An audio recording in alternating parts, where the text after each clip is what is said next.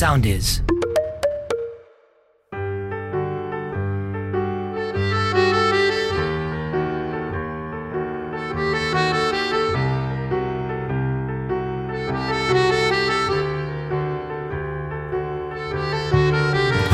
Γεια σας. Είμαι ο Λευτέρης Χαρίτος και αυτό είναι το επίσημο podcast των Άγριων Μελισσών. Για την ακρίβεια, αυτό είναι το πρώτο επεισόδιο του δεύτερου κύκλου της σειράς. Πέρσι ξεκίνησα με τους δύο σεναριογράφους και μετά με τις τρεις αδερφές. Φέτος τα πράγματα θα είναι διαφορετικά. Το podcast θα βγαίνει σταθερά κάθε δύο εβδομάδες. Μαζί θα ακούσουμε τι συμβαίνει στα παρασκήνια των γυρισμάτων, τι συμβαίνει στα νέα επεισόδια, θα ακούσουμε μικρά spoiler και παρέα με τους αγαπημένους σας ήρωες, αλλά και τους καλλιτεχνικούς υπεύθυνους της σειράς, θα ταξιδέψουμε στο πώς φτιάχνεται μια επιτυχημένη καθημερινή σειρά εποχής.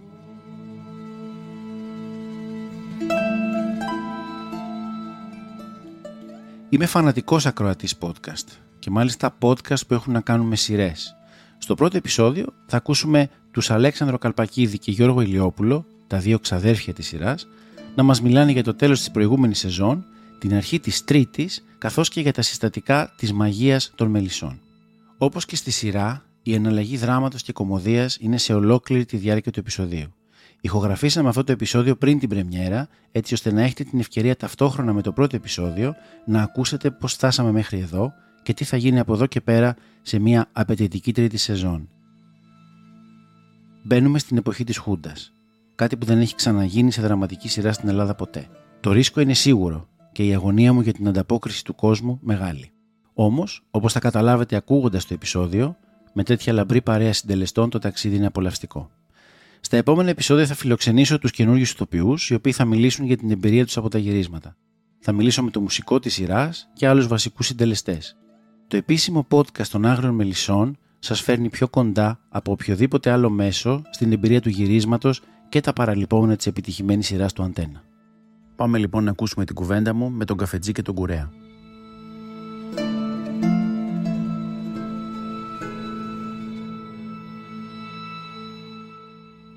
Ήθελα λοιπόν να ρωτήσω, να θέσω το ζήτημα του φινάλε της δεύτερης σεζόν όσον αφορά στη νέα της δικαίωσης. Γιατί πάρα πολλοί άνθρωποι με τους οποίους μίλησα μετά το τέλος, ε, παρότι ήταν ένα φινάλε που άρεσε πάρα πολύ και το είδε πάρα πολλοί κόσμος, ε, είχε μείνει μετέωρο το ζήτημα της δικαίωσης. Δηλαδή, πολλοί κόσμοι έλεγε ότι περιμένουμε, περιμένουμε, περιμένουμε από την πρώτη μέρα που ξεκίνησαν οι μέλισσες. Έχουν περάσει 276 επεισόδια και δικαίωση δεν ήρθε. Εγώ επιχειρηματολόγησα ότι όχι, δεν έχετε δίκιο. Φυσικά, αφού έγινε εκδίωξη, ότι καμιά φορά η δικαίωση από τον όχλο είναι πιο σημαντική από τη δικαίωση από τον νόμο, έτσι. Τι έχετε να πείτε εσείς για αυτό το κομμάτι του φινάλε, Ποια είναι η γνώμη σας; Κοιτάξτε, και εγώ μιλώ, μιλώντας με, με διάφορους τηλεθεατές και φίλους και γνωστούς, ο κόσμος, ας πούμε, αυτό που κατάλαβα εγώ, περίμενε να δει, να, να, να δει μια δικαίωση σε σχέση, ας πούμε, με τον Δούκο και με την ε, οικογένεια των ε, Σεβαστών. Έτσι. Yeah. Δηλαδή, είτε ε, να έμπαινε στη φυλακή ο Δούκας, ε, είτε να το σκότωναν. Οπότε, μάλλον γι' αυτό ο κόσμος είπε ότι έμεινε λίγο ατελές το τέλος μας. Mm-hmm. αυτό. Ξέρεις, από την άλλη μεριά, η δικαίωση με τη μορφή της τιμωρίας ε, είναι και λίγο προσωπικό θέμα. Ο καθένας την αντιλαμβάνει διαφορετικά. Όσον αφορά τη δικαιοσύνη, είναι συγκεκριμένη. Ο νόμος λέει αυτό τελείωσε, κλείνει η ιστορία, αποδόθηκε δικαιοσύνη. Αλλά με τη μορφή της τιμωρίας, ο καθένας περιμένει σύμφωνα με το πόσο έχει ταυτιστεί με την ιστορία και με ένα πιο τραγικό γεγονός. Απ' την άλλη, τώρα τι γίνεται. Κάνουμε μια σειρά που ενώ είναι καθημερινή υποτίθεται, αλλά μόνο καθημερινή. Είναι καθημερινή, Γιώργο. Θα σου θυμίσω πόσα γυρίσματα κάνεις κάθε μέρα. Έτσι. Ε, ναι, είναι, καθημερινή, είναι καθημερινή όσον αφορά την ταλαιπωρία της. αλλά ο τρόπος και η, ε, και η αντιμετώπιση μόνο καθημερινή δεν είναι. Όχι μόνο από τους τοπιούς, αλλά νομίζω και από τους σενεριογράφους της σειράς. Γιατί αυτό έχει αφήσει. Είναι στην ουσία είναι ένα θρίλερ. Δεν είπε για τους σκηνοθέτες. Το, το ε, είναι, είναι κρατάει τελευταίο αυτό. Όχι οι ηθοποιοί, οι σεναριογράφοι. Το μας αγαπημένο σκηνοθέτη πάνω απ' όλα. Ο Θεός να μου κόβει. Μια γλώσσα να. Συγγνώμη, σε διέκοψα όμως, Γιώργο. Που. λοιπόν, ήθελα να πω, ο σκηνοθέτης μας που τον αγαπώ, τον λατρεύω πάρα πολύ, ότι έχουν αφήσει, έχουν, έχουν στηθεί κάποιες παγίδες από τον πρώτο κιόλας κύκλο. Α πούμε, το, ε, περιμένεις να δοθεί δικαιοσύνη για το θάνατο του πατέρα της Λενιός που ακόμα είναι ανοιχτό. Και αυτό σε διάφορα επίπεδα. Ε, άρα είναι μια σειρά από θέματα που είναι ανοιχτά, που εγώ, αν με ρωτάς, ο, ο κόσμος περιμένει να απαντηθούν και να κλείσουν σε αυτή τη χρονιά. Γι' αυτό είναι η πιο σημαντική από όλες, πιστεύω. Δεν ήταν να υπάρξει τρίτη σεζόν. Ναι. Άρα Κάπως και οι σεναριογράφοι κάνανε γυριστή κάποια στιγμή. Ναι, εντάξει. Όταν πάρθηκε η απόφαση. Γιατί κανονικά θα είχαν λήξει τα πάντα. Θα είχαμε μάθει τα πάντα, θα είχε δικαιωθεί το σύμπαν έτσι. Δεν ξέρω τι θα είχε γίνει, αλλά θα είχαν πεθάνει περισσότεροι άνθρωποι από ό,τι πέθαναν. Ναι, ναι, ναι, ναι. Αλλά κάποια στιγμή όταν πάρθηκε αυτή η απόφαση και γύρω στο Γενάρη-Φλεβάρι, ας πούμε, τον φετινό του φετινού χειμώνα. Ε, οπ, ναι, κάνανε Ξέρεις, μια είναι αυτό που ευκαιρία. τρέχεις, ας πούμε, και πας αυτό και τελικά σου λένε, Οπ, δεν. Ναι. Ξέρεις, και το γυρίζεις. Ε, μ, το λέω αυτό και από την άποψη ότι κάπως έπρεπε να γλιτώσουν κάποια από τα κεντρικά ερωτήματα. Έτσι δεν μπορείς να πας στην τρίτη σεζόν χωρίς τουλάχιστον ένα-δύο κεντρικά ζητήματα. Εμένα αυτό που μου αρέσει που γίνεται σε αυτούς τους ρόλους τους συγκεκριμένους και σε κάνα δυο άλλους που είναι στο καφενείο περισσότερο. Δηλαδή πιο πολύ ο, ο, ο λαός, ο, του- ο χορός, αν το θέλεις έτσι, να το, αρχίσω, να το θέσω λίγο ε, σε αρχαία τραγωδία. Ε, ε, αυτοί, α- α- αυτοί λοιπόν δεν είναι ρόλοι που περιμένεις κάπως να δικαιωθούν. Είναι ρόλοι που. Ε, είναι χαρακτήρες μάλλον που, που υπάρχουν στη ζωή του χωριού. Ε, και που υπάρχουν Δεν έχουν ζωή δικιά τους, ζουν από τα πόνερα της ζωής των άλλων. ναι. Δεν τρέχουν Α- την ιστορία, ακολουθούν την ιστορία. Ακριβώς, ακολουθούν την ιστορία. Και είναι, και, και είναι κάποιοι χαρακτήρες που ου- όπου τους βάλεις θα κολυμπήσουν. Όπου τους ρίξεις θα, θα, θα, ναι, θα, θα κολυμπήσουν, θα τρέξουν, θα περπατήσουν, θα πέσουν, θα σηκωθούν. Δηλαδή κά, κάπως έτσι το βλέπω. Το βλέπω λίγο πιο σαν χωρικό. Ε, νομίζω έτσι δομείται και το κείμενο. Προχθές κάναμε, γυρίσαμε μια ωραία σκηνή που ήταν. Πρώτη φορά έρχεται ο κατανόμαστος, ο καινούριος κατανόμαστος στο χωριό, ε, για να το θέσω έτσι για να μην πω ονόματα και διευθύνσεις. Ε, και είναι όλο το καφενείο μαζεμένο, που είναι όλη η εξουσία, και απέναντι σε αυτόν τον καινούριο, αν θέλεις, εισαγωγικά εντός και εκτός εχθρό του χώρου, όπως γίνεται σε μια αρχαία τραγωδία. Εγώ αυτό το βρίσκω εξαιρετικό που συμβαίνει. Ε, και το έχουν πετύχει τα παιδιά, δηλαδή η Μελίνα και ο Πέτρος. Οπότε δηλαδή δεν, δεν ξέρω κατά, κατά πόσο θα μπορούσαμε να πούμε ότι ε, εμείς θέλουμε κάποια δικαίωση. ας πούμε. Εντάξει. Εγώ το μόνο που ακού- ακούω για μένα από ότι θα βρω γυναίκα. Αυτό μου λένε. Ε, ναι, οπότε ο Δι- Παναγιώτης θα βρει γυναίκα. δικαιολογημένα. Ναι, Ε, άντε. αυτό. Ε, δεν ξέρω. ε, με Να σου βρούνε. Ναι. Ε, εγώ καταλαβαίνω ότι οι δικοί μας χαρακτήρες ε, είναι αυτό που σου δεν, δεν, δεν, δεν τρέχουν την ιστορία, δεν έχουν ιστορία, αλλά ο- ο- σε όποια ιστορία συμμετέχουν είναι με, κάποιο, με ένα δικό τους τρόπο καταλητικοί. Είτε από το χιούμορ τους, είτε από το. επειδή έχουν μια αθωότητα της εποχής.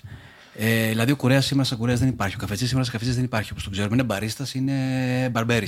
Είναι barbershop, δεν είναι αυτό το πράγμα. Ε, είναι άλλο πράγμα.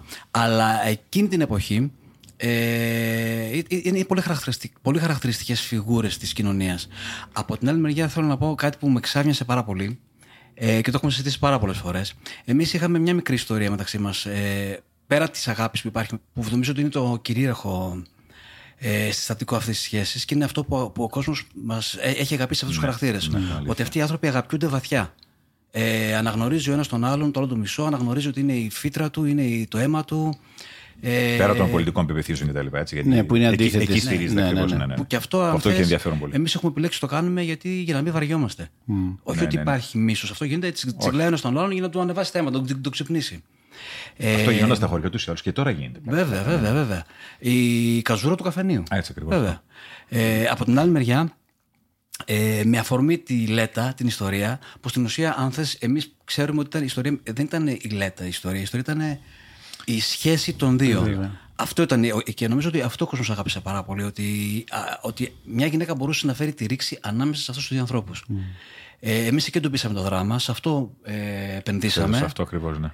Και τώρα Γιατί αλλιώς ήταν πολύ λίγο. Θα ήταν πολύ λίγο. Πολύ μικρό τρία δηλαδή επεισόδια. και υποκριτικά και για εμά, ας πούμε, σαν χαρακτήρες. Ε, θα ήταν πολύ μικρό. Τρία επεισόδια, τίποτα δεν έχει, αλλά βλέπεις ότι ε, το πόσο ο κόσμος το αγκάλιασε, το πόσο ο κόσμος ακόμα μας ρωτάει τι θα γίνει, τι θα κάνετε, ε, η αγωνία τους, μηνύματα, θα τσακωθήσουν τον ξάδερφο, τι θα γίνει, τι έγινε. Και λες ξαφνικά τι γίνεται, ρε παιδιά, ποιο είμαι ο Κωνσταντής, τι συμβαίνει, δηλαδή. ε, δείχνει ότι ο κόσμος έχει αγκαλιάσει κάθε, κάθε στιγμή από αυτή τη σειρά. Που δείχνει ότι κάτι κάνουμε καλά. Ναι, ναι. Ε, τι, άλλαξες στη, τι άλλαξες στη ζωή σας μετά τις μέλισσες; Ε, τι άλλαξε ένα στυλ. Μπορείτε να πείτε και τίποτα, ότι ό,τι ήταν είναι. Δεν, δεν ξέρω. Σε κάποιους άλλαξε πολύ η ζωή, σε κάποιους λιγότερο. Ε, εμένα άλλαξε ριζικά η ζωή μου. Ε, το λέω, και- έχω βάλει και το ποιοτικό μου, έτσι. Βλέπεις εγώ. Κάνω καταγγελίες. ε, κοίτα, ήμουν, είχα να κάνω 12, 12 χρόνια τηλεόραση. Ε, είμαι ένας άνθρωπος πολύ. δι- Όχι μη πω δύσκολο. Έχω. Έλα. Πώς να το πω. ε, είμαι κακομαθημένος βασικά. Να το πω έτσι γιατί, δεν, γιατί αλλιώς ακούγεται ωραία. Ε, όπου δεν με αγαπάνε και όπου δεν με σέβονται, δεν μπορώ να υπάρξω. Δηλαδή, δεν μπορώ φωνές, δεν μπορώ τέτοια πράγματα. Αλλιώς θα είχαμε και άλλη καριέρα. Ε, είχα, είχα 10 χρόνια να κάνω τηλεόραση. Η προηγούμενη δουλειά μου ήταν τα σφινάκια, που ήταν επίσης μια κατάσταση οικογένειας. Ε, οι μέλισσες δεν είναι τυχαίο αυτό που συμβαίνει, είναι πραγματικά οικογένεια. Είναι σπίτι, είναι αγάπη, είναι, είναι ένας θέσος ο οποίος ε, καθημερινά αγωνίζεται να δώσει το καλύτερο που υπάρχει. Επίσης, ξέρουμε πάρα πολύ καλά μέσα μας, είμαστε σε μια ηλικία πλέον και ε, έχοντας δουλέψει πάρα πολλά χρόνια στο θέατρο όλοι μας, ότι δεν κάνουμε εμείς επιτυχία. Είμαστε σε ένα καράβι που λέγεται Άγριες Μίλησε. Το καράβι αυτό κάνει επιτυχία, όχι εμείς. Θα τελειώσει η σειρά και από τα 20 μηνύματα που έχεις στο Facebook θα γίνουν ένα και μηδέν. Oh. Ε, αυτή είναι, αυτή είναι η δουλειά μας. Τέλος πάντων, να ξαναγυρίσω πάλι σε αυτό που σου έλεγα, είναι ότι ήμουν εντελώς έξω τα πράγματα. Ε, και επειδή είμαι και εντελώς γκαγκά, ε, κινδύνεψα να είμαι πάλι και σε αυτό έξω τα πράγματα. Γιατί ήταν. Ε, το θα πει για μένα. Άρχισε η ψυχανάλυση τώρα. Όχι, δεν είναι ψυχανάλυση. Είναι ευτυχώς που ήταν. Γιατί είχα, είχατε βρει τον ξάδερφο και έπρεπε να κουμπώσει κάποιος πάνω του. Οπότε είχα αυτή την τύχη. Τι έφερες, εγώ ξέρω.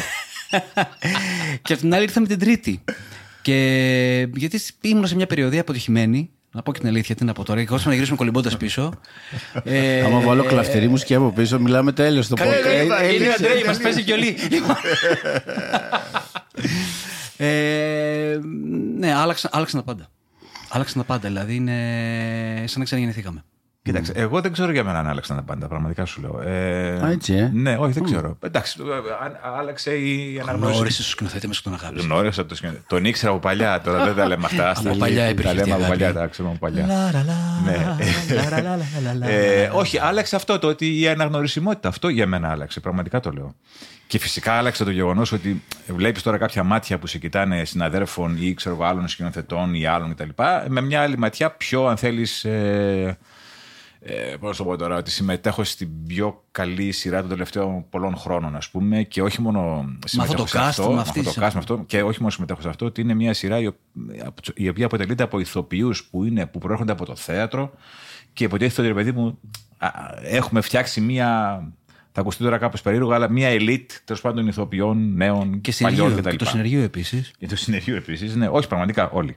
Αυτό μόνο έχει αλλάξει, το οποίο εμένα αυτό, εντάξει, OK. Okay, το ότι με γνωρίζει ακόμα στον δρόμο τώρα πια, OK, okay, καλό είναι, ωραίο, δεν έχω θέμα. Ε, το θέμα είναι πώς πάμε παρακάτω. Εμένα αυτή είναι η αγωνία μου πάντα. Όταν κάνω μια καλή δουλειά και βλέπω ότι αυτό το πράγμα πάει καλά και αρέσει, η αγωνία μου είναι την επόμενη δουλειά. Και δεν είναι θέμα αυτό... αναγνωρισιμότητας μόνο έτσι. Γιατί Όχι, μωρέ, έχουμε κάνει πράγματα. Δηλαδή τα σφινάκια θα κάνει τεράστια επιτυχία επίσης. Εγώ δεν έχω κάνει. Ναι, το θέμα είναι αυτό που ζούμε μεταξύ μας. Είναι πολύ σημαντικό. Ναι, αυτό, αυτό. Ε, ότι, αυτό, πούμε, αυτό. τώρα ένα παράδειγμα με τον, με τον έξτρο, πούμε, δεν χρειάζεται να κάνουμε πρόβα 100 φορές.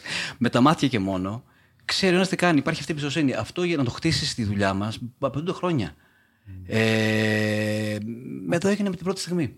Mm. Ε, το ότι λέω κάτι, το διορθώνει, το φέρνει πιο πέρα. Έρχεται από εκεί μου λέει, κάνω το έτσι.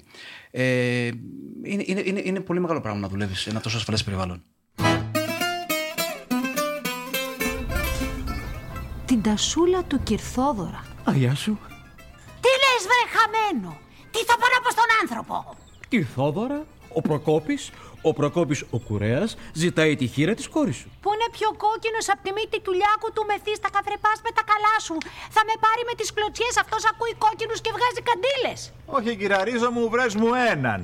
Έναν σοβαρό και μυαλεμένο άνθρωπο που δεν βγάζει. Να το πάλι μπακαλόγατος. Ούτε τον κόλλο μας δεν μπορούμε να ξύσουμε χωρίς το κουτσομπόλι. Και μου έκανες βρετάχα μου, δίθεν που δεν σε ενδιαφέρει η τασούλα. Ντράπηξε να το παραδεχθείς, αλλά δεν τρέπεσαι να στείλεις προξενιό στον πατέρα της. Ναι, ξάδερφε, γιατί εγώ ήθελα να το κάνω επίσημα. Και δεν μου λες, ξάδερφε, τι σε κόφτει για σένα τι κάνω εγώ με την τασούλα, α; Γιατί έχεις δαλκά εσύ; Εμένα, εμένα, εμένα τι να με κόφτει εμένα. Εδώ για σένα μιλάμε τώρα και να μην γίνεις ρεζίλη. Είσαι και ξάδερφος. Πόσα χρόνια βρει ρίχνεις; Τα στοιχεία τους. Πες του Ριζό, ο άντρας πρέπει να έχει εμπειρία. Από τη ζωή, όχι από τους Βαλκανικούς πολέμους. Δεύτερον, αυτό βρε το κορίτσι θέλει άντρα δουλευτή. Όχι κάποιον που βρει καρέκλα κάθεται. Αμ ζουλεύεις, μπακαλόγατε, ζουλεύεις. Που πιώνω την πέτρα και τη στίβω, ρε. Ριζό, τσάκω μια πέτρα, Μωρή. Θέλει άντρα έξυπνο. Από ξυπνάδα. Έχω να πουλήσω κιόλας. Θέλει άντρα που να τιμάει το έθνος και την πατρίδα και να τα κρίζει μπροστά στη θέα του βασιλέα μας. Γιατί μου σου μιλάς τόση ώρα. Ε, Τα μούτρα σου πουλάς τόση ώρα, βρε. Ρε Παναγιώτη, κορατά κάνεις. Είσαι εσύ νέος, έξυπνος και δουλευτής. Να και στους δυο σας, ρε!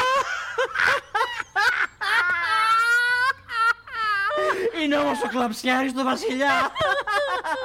Βρε σάψαλο. Για τις μασέλες ότι θέλεις την τασούλα, ε; Γι' αυτό ε, μου δίνει κολτσίδα τόσες μέρες, ε; Ποιες μας έλεγες βρε γέρο μπισμπίκι. Δέκα χρόνια σου ρίχνω και πάρ' τα χέρια μη στα κόψω. Κύριε Ρίζο, τρέξε. Σε θέλει ο δάσκαλος. Κάτι έπαθε η γυναίκα του. Παναγιά μου το κορίτσι! Πισώ! Α, εσείς οι δυο! Το νου σας άχρηστη στο μαγαζί μου, πάμε! Τι να πάθει καψέρι. Τι να πω, ρε ξάδερφε. Μια μέρα ησυχία δεν θα βρούμε σε αυτό το χωριό. Άστα ρε ξάδερφε. Από το κακό στο χειρότερο πάμε. Έλα τώρα εκεί πάει η του Τερνάβου. Έλα εδώ. Τα σούλα ρε. Τι τα σούλα και τα τις μασέλες σου. Ε, αυτό που με εκπλήσει πα- πάντα με εσάς και με κάποιους άλλους ρόλους εν πάση περιπτώσει, αλλά κυρίως με εσάς γιατί στην αρχή το καφενείο στο σενάριο λειτουργούσε εν είδη comic relief. Δηλαδή, Μπράβο, ξέρεις, ναι, ναι. σχολιασμού μεν, συμφωνώ. Η αρχαία τραγωδία δεν ξέρω. Δεν είμαι σίγουρος. Υπήρχε στο κείμενο μεν, αλλά δεν ξέρω αν υπήρχε ή αν αναδείχθηκε τελικά με τον τρόπο που έγινε η αντιμετώπιση. Δεν- Αυτό δεν- είναι, ξέρεις, τα όρια είναι περίεργα.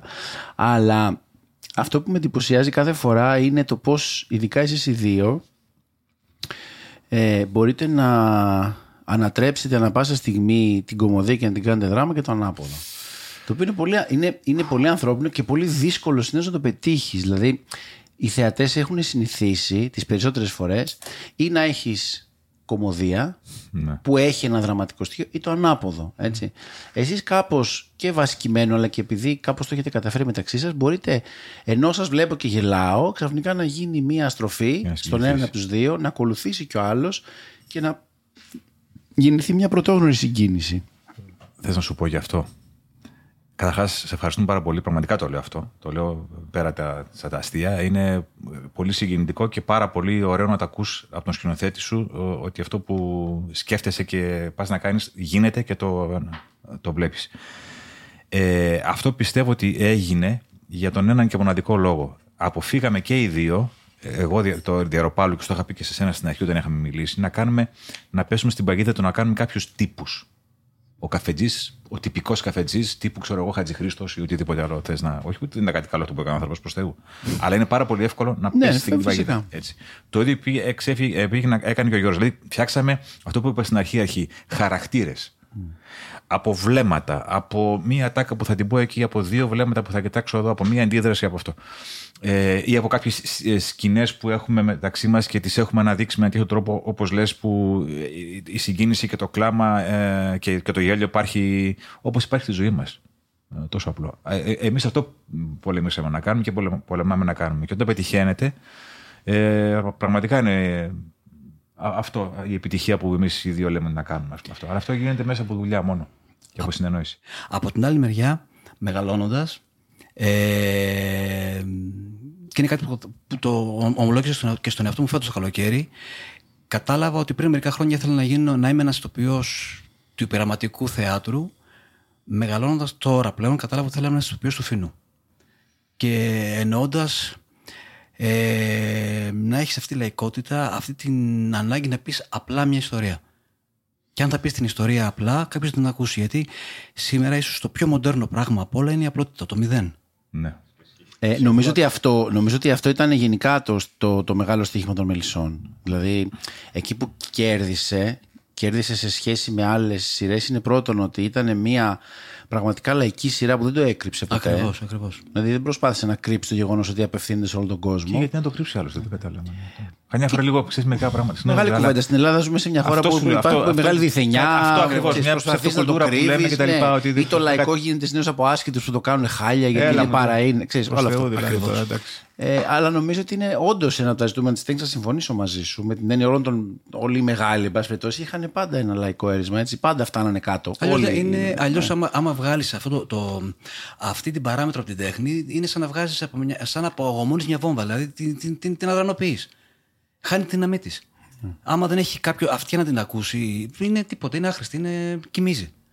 Ε, όταν ήμουν στην- στο πρώτο έτος της σχολής, άσχετος και πλάχος, ε, κάναμε, κάναμε Βασίλια Λύρ. Έκανε ο δάσκαλός μου Βασίλια Λύρ. Και ήμασταν κοντάρια. Ε, τι άλλο. Ε, και μετά από 20 χρόνια ακόμα κοντάρι. ε, και όταν είδαμε την, την περιοδία, μια τεράστια περιοδία, θα πήγαινε σε χωριά και λέω Παναγία μου, παιδιά, θα φάμε γιαούρτι. Πού να παίξεις τώρα σε χωριά, Βασίλια Λύρ, Σέξπρι, δύο πράγματα. Συγκλονίστε και το λέω ακόμα, το λέω και συγκινούμε το πόσο ο κόσμος ήταν μέσα στην ιστορία, το, ε, το πόσο μιλούσε, το πόσο φώναζε Καζάκο, μην την ακούσει αυτή την κόρη, είναι κακιά. Πόσο μέσα, μέσα στην ιστορία. Και εκεί κατάλαβα πρώτη φορά ότι η μεγάλη τέχνη είναι λαϊκή. Ναι, έτσι είναι. Α, είναι, είναι, είναι, ο Σέξπιρ είναι ένα λαϊκό Ναι, θέαμα. ναι, κανονικότητα. Ο- ενώ το είχαμε διαβάσει, το ξέραμε, το είχαμε συζητήσει. Ε, το βλέπεις πραγματικά να γίνεται. Εγώ χθες είδα τον Ιφηγένεια Εντάβρη. Αυτή η ιστορία. Ε, πρώτη φορά, δεν ξέρω για- γιατί.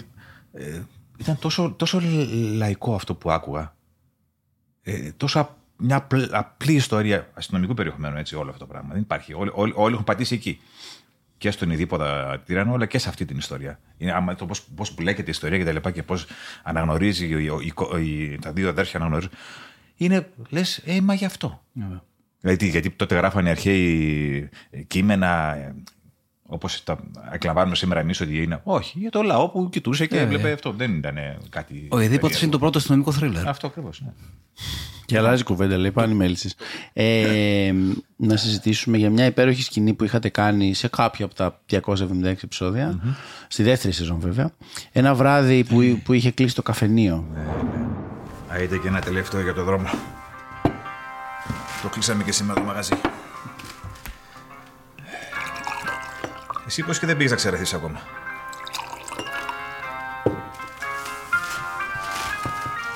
Δεν έχω ύπνο απόψε, Παναγιώτη. Στην υγεία του Μπάρμα Μάρκου. Ελαφρύ να είναι το χώμα που του σκεπάζει.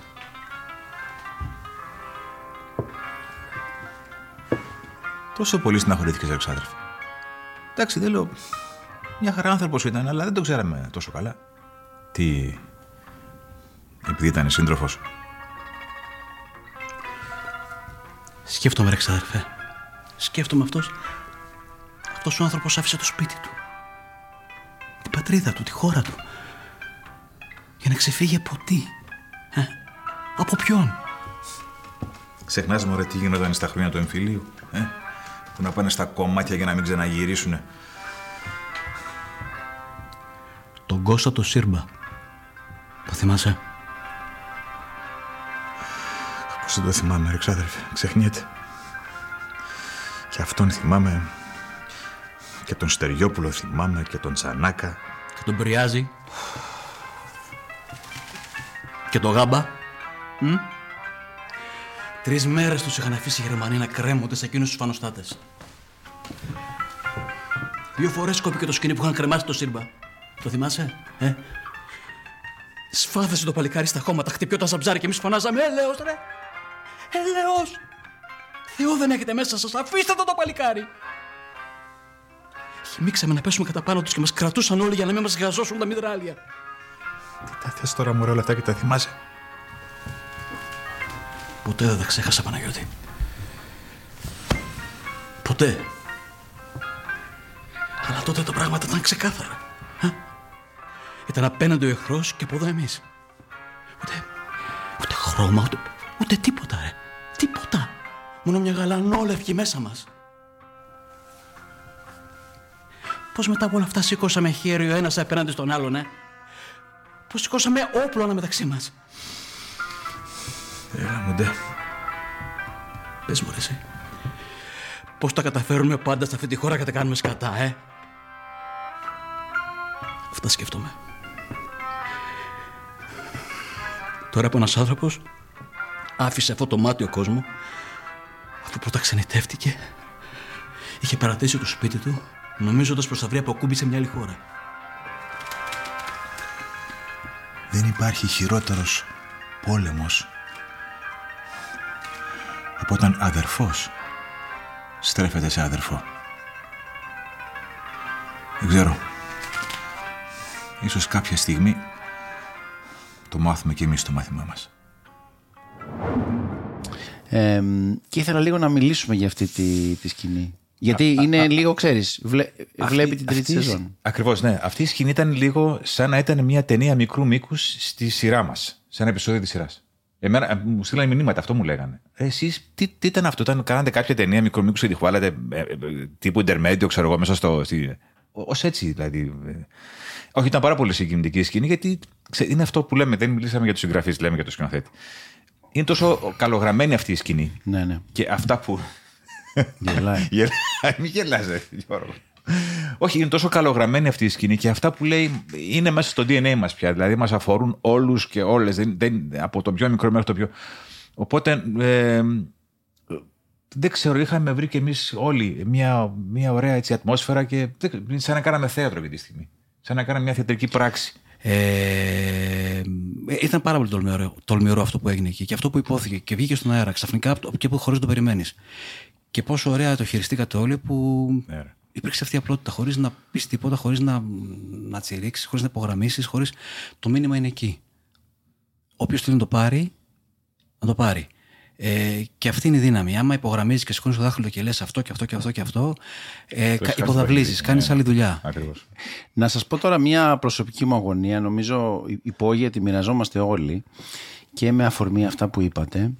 Ε, υπάρχει μια, πώς να το πω, ε, λογική ας πούμε ανασφάλεια να το πω, αναρώτηση να το πω, του τι θα γίνει την τρίτη σεζόν με την έννοια όχι του τι θα γίνει στην ιστορία, του αν αυτή η ιστορία θα φορά τον κόσμο, εάν θα έχουμε την αναμενόμενη ας πούμε ανταπόκριση, εάν ο κόσμος θα συνεχίσει να αγαπάει τις μέλισσες ή αν θα γυρίσει το κανάλι να πάει να δει τίποτα άλλο.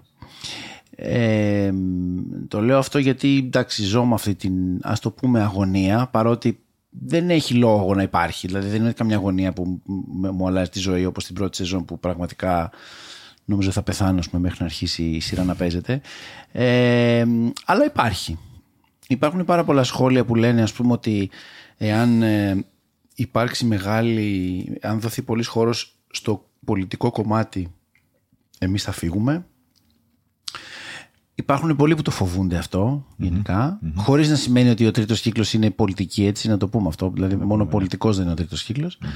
Ε, και ήθελα λίγο να σας ρωτήσω καταρχήν αν τι πιστεύετε ότι θα συμβεί ε, και πώς πιστεύετε ότι ένα ε, λαϊκό προϊόν σαν τις μέλισσες δραματικό το οποίο έχει τόση μεγάλη τηλεθέαση τι θα φέρει ακριβώς η πρώτη φορά θεωρώ που η τηλεόραση σε μια νομίζω επίδειξη οριμότητας ε, αποφασίζει να ασχοληθεί με κάτι τόσο πραγματικό. Δηλαδή, και δύσκολο. Που έχει πάρει, και δύσκολο. Συνήθως ξέρεις, οι σειρές και η μυθοπλασία ελληνική αποφεύγουν οποιαδήποτε σχέση με κάποια πραγματικότητα. Είτε δραματικές είτε κομικές σειρές. Η άποψή μου είναι ότι πολλές φορές αισθάνεσαι ότι αυτοί οι άνθρωποι υπάρχουν κάπου σε ένα μυαλό, αλλά ότι αν βγεις στον δρόμο δεν θα τους βρεις. Σε αντίθεση με αυτό που κατάφεραν οι μέλισσες, που ακόμα και ένα παραμυθάκι, γιατί παραμυθάκι στην πραγματικότητα είναι οι μέλισσες, νομίζεις ότι αυτή, ο Δούκας Σεβαστός, υπάρχει. Ναι. Όχι μόνο τότε, αλλά υπάρχει σαν χαρακτήρας. Εν ώψη λοιπόν όλων αυτών, ήθελα να σας ρωτήσω τι νιώθετε για αυτή την έλευση της τρίτης αυτής σεζόν. Υπάρχουν, ε, ε, ήμουν στο χωριό, στην Καβάλα που κατάγομαι στου Φιλίππους. Ε, και είχαμε συγκέντρωση παλαιών συμμαθητών. Εγώ είμαι 51. Έτσι. Λοιπόν, μια συμμαθήτριά μου, 51 και εκείνη, ε, μου λέει το εξής. Ενώ είναι φανατική και βλέπει τη σειρά, μου λέει τώρα όμως, ρε γαμό, το λέει. Μπήκατε σε ένα θέμα εντάξει τώρα δεν, δεν ξέρω αν θα έπρεπε να μπείτε και τα λοιπά. Και μάλιστα λέει βγάλετε και στο τρέλερ αυτό το διάγγελμα που εντάξει τώρα ξέρω εγώ που σιγά τώρα μην είναι έτσι το πράγμα. Σου λέω επιλεξή τι, τι μου είπε. Τη λέω, ε, Μαρία, της λέω, ε, ε, αυτό το διάγγελμα είναι το πραγματικό διάγγελμα που βγήκε τις 6 το πρωί τη 21η Απριλίου. Λέω, αυτά υπόθηκαν. Δεν είναι δικό μας. Δεν το έχουμε ηχογραφήσει εμείς τώρα. Δεν είναι μυθοπλασία. Αλήθεια. Ναι. Πίστευε λοιπόν ότι το κάναμε εμείς. Εκεί ταράχτηκα. Λέω, όπα. Ε, λοιπόν, υπάρχει λοιπόν ο κίνδυνος αυτός που λες, ότι μπορεί κάποιοι λόγω της πολιτικής μου κατάσταση που, που θίγουμε τώρα με έναν τρόπο, απαλό θα λέγω και νομίζω σοφά το θίγουμε όσο το θίγουμε, από όσο έχω διαβάσει μέχρι τώρα. Υπάρχει αυτός ο κίνδυνος. Αλλά εντάξει, από την άλλη κιόλας ε, οι μέλισσες πια έχουν μπει σε μια διαδικασία να ρισκάρουν και να τους βγαίνει και γιατί όχι.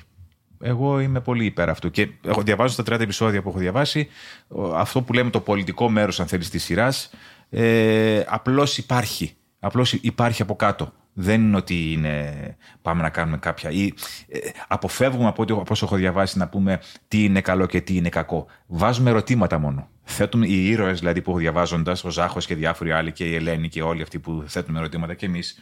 Ε, θέτουμε ερωτήματα για το τι, κατά τη γνώμη του κοινού που θα δει την, την, την, την ιστορία μας πάλι, τι είναι καλό ή τι είναι κακό. Δεν νομίζω ότι κάνουμε αυτό που λέει πριν από λίγο ο Γιώργος με το, με το δάχτυλο σηκωμένο και λέγοντας ότι αυτό που κάνω είναι κακό ή αυτό που είναι καλό κτλ. Δεν το κάνουμε νομίζω έτσι. Ή κάνω λάθος, ε, Όχι, όχι, καθόλου. Ε, έτσι δεν είναι. Οπότε αυτό είναι ένα στοίχημα που πιστεύω θα το κερδίσουμε. Ε, ε, έχω κι εγώ μεγάλη, πολύ αγωνία. Πραγματικά. Και όλος ο κόσμος ρωτάει. Συνέχεια τώρα πάλι κάπου ήμουν έξω. Τι θα γίνει, πώς θα γίνει. Μεγάλη, πραγματικά μεγάλη αγωνία, αλλά έχω πιο πολύ καλλιτεχνική αγωνία, εγώ να σου πω την Εγώ η αγωνία πάντως που έχω πριν απαντήσεις, ε, Γιώργο, είναι άσχετα από την επιτυχία και το ναι. μέγεθός της. Αλήθεια τι θα γίνει.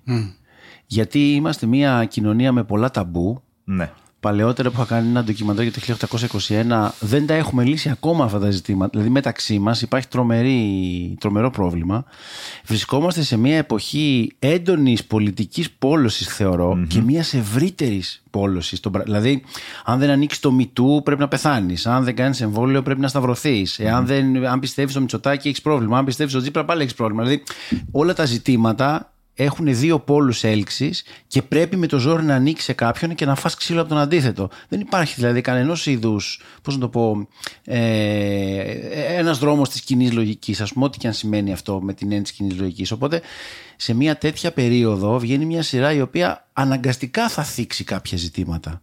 Όχι μόνο τα πολιτικά της ιστορίας, ναι. αλλά και το πώς οι άνθρωποι προσέλαβαν τα γεγονότα της ιστορίας. Έτσι, γιατί ένα, μια μεγάλη μερίδα του κόσμου στην επταετία δεν βίωναν τη Χούντα έτσι όπως τη βίωσαν όλοι. Όχι, δηλαδή, εγώ, μεγάλωσα μες στη, εγώ μεγάλωσα μες στη Χούντα. Ναι, και εγώ το ίδιο. Το, ναι, οπότε, ναι, ναι, κοντά είμαστε. Οπότε ναι, δεν είχαμε. Ναι, το 70 με, ήξερα, ήξερα ότι ο, ο, ο δάσκαλος και ο παπάς και ο χωροφύλακας ήταν το Α και το Ω στο, στο χωριό. Αυτό. Αλλά δεν είχαμε τότε κατά. Και μετά. Αναρωτιέμαι τα πρωινάδικα τι θα παίζουν, να το πω έτσι απλά. Big Brother. Ε, όχι, δεν θα παίζουν μόνο Big Brother γιατί οι μέλισσες θα κάνουν κάποια νούμερα και θα έχουν μια επιτυχία. Ναι, αλλά ναι. το λέω πραγματικά με, ε, ε, με ενδιαφέρον. Δηλαδή θα, θα, θα ανοίξει μια συζήτηση, θεωρώ. Ναι. Ο χειμώνας θα έχει μια συνεχόμενη συζήτηση. Γιατί έχει και σκληρά γεγονότα που θα τα δείξουμε και σκληρά. ναι. Έχει και ανθρώπους οι οποίοι αναρωτιούνται σε τι πιστεύουν πραγματικά. Έχουμε ανθρώπους που πιστεύουν σε αυτό το οποίο το, ονομα, το ονομάζουν Επανάσταση. Έτσι. Μην ξεχνάμε ότι ζούμε σε μια χώρα που πέρασε ένα πολύ μεγάλο ποσοστό μιας ακροδεξιάς κυβέρνησης. Οπότε κάπου εκεί μέσα θα υπάρχουν άνθρωποι που θα βλέπουν τον Ακύλα Μεγαρίτη και θα το σηκώνουν το χέρι το βράδυ στην τηλεόραση. Είμαι σίγουρος γι' αυτό. 100%. Ναι. Άρα θέλω να πω ότι για να επιστρέψω αυτό και να απαντήσεις και εσύ Γιώργο μου ότι ε, είναι, είναι τολμηρό. Δηλαδή θα κρατήσω τη λέξη ρίσκο που είπες. Νομίζω ότι ναι. οι μέλισσες ρισκάρουν. Ρισκάρουν τώρα, ναι. Ε, γιατί πραγματικά δεν υπάρχει τίποτα σίγουρο. Δηλαδή δεν έχω ιδέα. Πηγαίνω και λίγο στα τυφλά βάσει ενστίκτου του πώς πρέπει να είναι, του πώς μάλλον θα, ξέρεις, η εικόνα, το χρώμα, εσείς, ξέρεις, όλο αυτό. Ε, εγώ να ξεκινήσω από αυτό που είπες, την αγωνία που έχουμε όλοι μας. Ναι. Και εμείς το έχουμε συζητήσει πάρα πολύ και όλο το καλοκαίρι, γιατί είναι, είναι μέρος της ψυχής του καλλιτέχνη αυτό. Έχεις πάντα αγωνία για αυτό που κάνεις, γιατί θες να επικοινωνήσεις. Αυτό που δημιουργείς, θέλεις να, να το δει ο κόσμος, να επικοινωνήσει μαζί του. Άρα σε ενδιαφέρει. Ε, ε, μετά από πολλή σκέψη και πραγματικά προβληματισμό πώς θα γίνει το πράγμα, εμείς σκεφτήκαμε και αποφασίσαμε ένα πράγμα. Ότι η λύση σε αυτό για να, και να ηρεμήσουμε εμείς και να μην το φέρουμε αυτό το πράγμα μέσα μας, είναι να είμαστε όσο πιο ακριβείς, όσο πιο βαθιά χωμένοι μέσα σε αυτό το πραγμα Και όσο πιο, πιο ειλικρινή γίνεται. Όσο πιο ειλικρινή. Ναι, ναι, ναι, όσο πιο ειλικρινή γίνεται, όσο πιο πολύ μέσα στην ιστορία. Και ε, αυτά τα πράγματα γίνανε εδώ. Γίνανε εδώ και όχι στη βαθιά ιστορία. Πριν 40-50 χρόνια εδώ γίνανε αυτά, έτσι. Ε, κάποιες οικογένειες διαλύθηκαν. Κάποια παιδιά χάσαν τους γονείς τους στο σχολείο και τους ξαναείδαν έφηβοι. Ήτανε, βλέπανε δεν βλέπαν τον πατέρα τους, βλέπαν έναν κύριο που ήρθε να τους δει. Ε, Κάποιες μανάδες χάσαν τους άντρες. Έρωτες διαλύθηκαν. Ε, φιλίες, οικογένειες. Οι φιλίες, οικογένειες, αδέρφια σφάχτηκαν. Ναι, ναι. Έγιναν εδώ. Δεν πρέπει να το ξεχνάμε ποτέ και επίσης δεν πρέπει να ξεχνάμε. Γι' αυτό είναι σημαντικό να μιλήσουμε και θεωρώ ότι είναι υποχρέωσή μας και είναι δουλειά μας. Γιατί μίλησες πριν για, για οριμότητα. Η οριμότητα σημαίνει ένα πράγμα. Ότι ανοίγεις την πληγή για να τη διατρέψεις, δεν κουκουλώνεις. Α, Επειδή η- η κοινωνία μας πιστεύω και βάζω τον εαυτό μου πρώτο μέσα σε αυτά, α- πάσχουμε από ένα μικροαστισμό αρρωστημένο που σημαίνει ότι δεν έχουμε εμπιστοσύνη στο- εμπιστοσύνη στο εαυτό μας, δεν θέλουμε να διορθώσουμε το λάθος μας, θέλουμε να το κρύψουμε γιατί το θεωρούμε ότι είναι κάτι κακό. Ε, εδώ εμείς ξέρουμε τα, τα λάθη μας, ξέρουμε ότι αυτά γίνανε εδώ και πρέπει να μιλήσουμε, να βγει από μέσα μας, να σπάσει το απόστημα, έτσι ώστε να ξέρουμε και να προφυλαχτούμε να μην ξαναγίνουν αυτά. Γιατί είδαμε πριν 10 χρόνια με την πρώτη ευκαιρία ξαναήρθαν όλα. Έλα μου, ναι. Ε, πρέπει να είμαστε σε επαγρύπνηση. Και θεωρώ ότι ε, ο κόσμος θα το καταλάβει αυτό. Θα καταλάβει ότι το κίνητρο δεν είναι ούτε για, τον, για τα νούμερα, ούτε για, ούτε για να πούμε κάτι. Είναι ότι μιλάμε για πράγματα που μας απασχολούν μέσα μας και οφείλουμε να μιλήσουμε. Οφείλουμε να μιλήσουμε για αυτά. Αλλιώς για ποιο λόγο ο κόσμος μας βλέπει; Ο κόσμος, γιατί για ποιο λόγο πέσει το θέατρο, για ποιο λόγο βλέπει τηλεόραση, για, για ποιο λόγο ε, χ- χαραμίζει το χρόνο του για μας, για τα ωραία μας ρούχα, για, τα, για τους κελιακούς μας; Χαίστηκε. Αυτό τελειώνει δύο μήνες μετά. Ο κόσμος ασχολείται. Έχουν πέρασαν τρεις μήνες και οι άνθρωποι είναι ακόμα. Το καλοκαίρι δεν μας βλέπανε. Τρεις μήνες ακόμα τα μηνύματα είναι τα ίδια. Ναι, τι τα γίνεται, ίδια συμβαίνει. ακριβώς. Και έξω Ζουν στους ακόμα δρόμους. σε αυτό. Τι λένε οι άνθρωποι; Εγώ, γιατί κάνετε, εγώ, πώς ξέρεις, πάτε, Τι τι θα κάνετε, γίνει; πώς πάτε αγώνια, πότε θα ξεκινήσετε, τι θα γίνει, τι συμβαίνει με τον ένα, τι συμβαίνει αυτό, τι κάνει εκείνος. Μαθαίνουμε, ότι- μαθαίνουμε ότι αυτός θα πάει στη Λέρο, ο άλλος θα. Δηλαδή, Άρα κάτι συνέχεια, δυνατό υπάρχει. συνέχεια, δηλαδή, με μια δύσκολη κλεισμένοι- σειρά. Ναι, Όχι κομμωδία. Ναι. Όχι κομμωδία. Με μια δύσκολη Με μια σειρά. δύσκολη σειρά, ναι. Δεν είναι φοβερό. Αυτό που λέει ο Γιώργος δηλαδή έχει δίκιο ότι τους θέτουμε ερωτήματα και πρέπει να λάβει ο καθένας την ευθύνη του πια. Όσο, όσο θέλει και μπορεί, όσο αντέχει ο καθένας, όσο αντέχει με τα. Εμείς συγγνώμη, Δευτέρη θέλω έτσι να το τα σκαλά του, αντιμετωπίζουμε. δηλαδή, ο καθένας. Και, και, και υποκριτικά, ε, γιατί έχουμε μιλήσει πάρα πολύ, έχουμε τσακωθεί πολλές φορές ε, Ναι, ρε, για αυτά τα συνέχεια. θέματα. Γιατί Έλα, είναι, τσακωθείτε το, λίγο. το αγόρι είναι παιδικό εδώ πέρα. Ο άνθρωπος έχει κάνει και τριζόπουλο. Λοιπόν. άλλο επίπεδο. Είναι άλλο επίπεδο. άλλο Ναι, επίπεδο, εντάξει. ναι, Όχι τώρα. σαν και εμάς το μόνο τηλεόραση και Ναι, κάτι ναι, εντάξει. Ναι. ντοκιμαντεράκια τώρα. εντάξει. Ε, ότι Ζώπουλο, επίδαυρο, τέτοια. Τι θα η κάνεις. δουλειά μας ε, α, πλέον στις μέρες που ζούμε ο κόσμος ζητά τόλμη. Ναι, ναι, ναι. εγώ Αισθάνομαι δεν- τολμηρή. δεν- Αυτό είναι μέρος της δουλειάς μας. Δεν ζητά εικόνα. Μπορεί να νομίζει κάποιος ότι είναι εικόνα. Δεν είναι εικόνα. Ο κόσμος ζητά τόλμη και ζητά να κάνει τη διαδρομή που η ζωή και η καθημερινότητα δεν τον αφήνει να την κάνει. Αυτός είναι ο τρόπος που, αγαπά, που αγάπησε τις μέλισσες. Αυτό είναι πολύ ενδιαφέρον γιατί η τηλεόραση θεωρώ ότι την τελευταία 25 ετία, πόσο είναι 30 ετία, πόσο είναι η ιδιωτική τηλεόραση, ακολούθησε τον αντίθετο δρόμο. Ακριβώς, δηλαδή, μόνο εικόνα, ναι. μην τους δείξουμε τι συμβαίνει, γιατί δεν το δει Φοβόμαστε κανείς. να συζητήσουμε την ψυχή μας, ρε παιδί, με αυτό το πράγμα. Ναι. Δεν υπάρχει χειρότερο πράγμα από αυτό. Καταρχάς δεν περνά εσύ καλά. Εγώ δεν περνάω καλά άμα δεν δουν. τα- Να το πω έτσι, να δουν τα σκατά μου της ψυχής μου. Δεν, δεν περνάω καλά, στο θέατρο ειδικά. Α το δούνε. Αυτό είναι και ας είναι τόσο μικρό, αλλά ας το δούνε. Δεν ξέρω πόσο καλύτερα είναι, πόσο, πόσο καλό μας Είπες κάνει κατά. αυτό. Ναι, είπα κατά, ναι. Δηλαδή, Εντάξει, είναι podcast, επιτρέπεται. ναι, ρε παιδί μου, θέλω να πω Ναι, εντάξει. ναι, Ε, αυτό εννοώ. Ε, να πούμε ότι οι μελισσούλες, βέβαια, είναι οι μελισσούλες. Έτσι, μην νομίζει ο κόσμος ότι ξαφνικά θα γίνει μια βαριά πολιτική, ας πούμε, αυτή με πήραμε λίγο βασανιστήρια βαριά και το μαυρίλα. ζωή, Ω- Όχι, πάμε τώρα κα- musical. Πάμε. Καλά, κα- όχι, εννοώ ότι υπάρχουν έρωτες, υπάρχουν αυτά, υπάρχουν ναι. έτσι, τσακωμοί, Ναι, είπα, αυτά. Ο μόνο εγώ Δούκας δεν είναι βρίσκω. πάντα κακό. Μόνο εγώ δεν βρίσκω γυναίκα εκεί μέσα, εντάξει. Μόνο σε κάτι σκοτεινά τέτοια πηγαίνω. Και άμα πληρώσεις το σκηνοθέτη κάτι παραπάνω, θα, θα βγει. εντάξει. Κάτι θα σου βρούμε. Μέχρι το τέλος έχουμε ακόμα 150 επεισόδια. 150 επεισόδια, ρε παιδιά. 150 επεισόδια, Πω, εντάξει. πω. Ε, Παρ' όλα αυτά, μια κουβέντα που κάναμε και μαζί όταν ξεκινάγαμε είναι ότι επειδή η ρόλη σας εν αρχή ήταν ε, κομική, ας το πούμε έτσι, ε, ότι σε αυτή τη σεζόν εσύ, ας πούμε, πηγαίνεις στην εξορία, ο Προκόπης φεύγει και εσύ εντάξει, μένεις Ε, και θυμάμαι χαρακτηριστικά που σας είχα πει και είχα συζητήσει και με άλλους φυσικά ηθοποιούς ότι δεν πρέπει να χαθεί η κομμωδία γιατί μέσα σε μια μαύρη ας πούμε κατάσταση το, το αυθεντικά κομικό στοιχείο είναι ακόμα πιο δραματικό. Είναι ακόμα πιο συγκινητικό. Ακριβώς, ναι. Σωστά. Και κάνοντας κάποιες σκηνές με τον Γιώργο στην, ε, ας πούμε, στην εξορία ε, που είναι, είναι και άλλοι, είναι και ο Γιάννης ο Βασιλότος που είναι ο Μπάμπης, έτσι, δεν, δεν είναι μόνος του, αλλά οι χαρακτήρες που έχουν έτσι μια ελαφρύτητα κατάφεραν να διατηρήσουν αυτή την ελαφρύτητα παρότι υποτίθεται ότι είχαν φάει φάλαγγα στα πόδια, πονάγανε τρομερά, είχαν φάει απομόνωση, βασανιστήρια έτσι, αλλά βλέπεις είναι κάτι σκηνές, ρε παιδί μου, που ξαφνικά έβγαινε αυτό το πράγμα. Τι Βέβαια. Ο μόνος τρόπος σήμερα για να πεις την αλήθεια είναι το χιούμορ. Το χιούμορ, ναι, έλατε. Ε, γεμίσαμε δασκάλου. Ε, ο μόνος τρόπος για να πεις ότι τις μεγαλύτερες- οι πιο χοντρές αλήθειες, τα πιο χοντρά. Ναι, τα πιο βαριά πράγματα, οι πιο μεγάλες εξομολογήσεις γίνονται με- μέσα από χιούμορ. από χιούμορ, ναι. Πρέπει να έχει και ο άλλος χιούμορ να το ακούσει, βέβαια, αλλά εντάξει. Εσύ τουλάχιστον δεν έκανες το κάτι. το πες. Εσύ έκανες τη δουλειά σου. Από την αρχή μέχρι τώρα, ο τρόπος που βλέπετε τους ρόλους σας, η καθημερινότητα στα γυρίσματα, το πώς προετοιμάζετε κτλ, κτλ.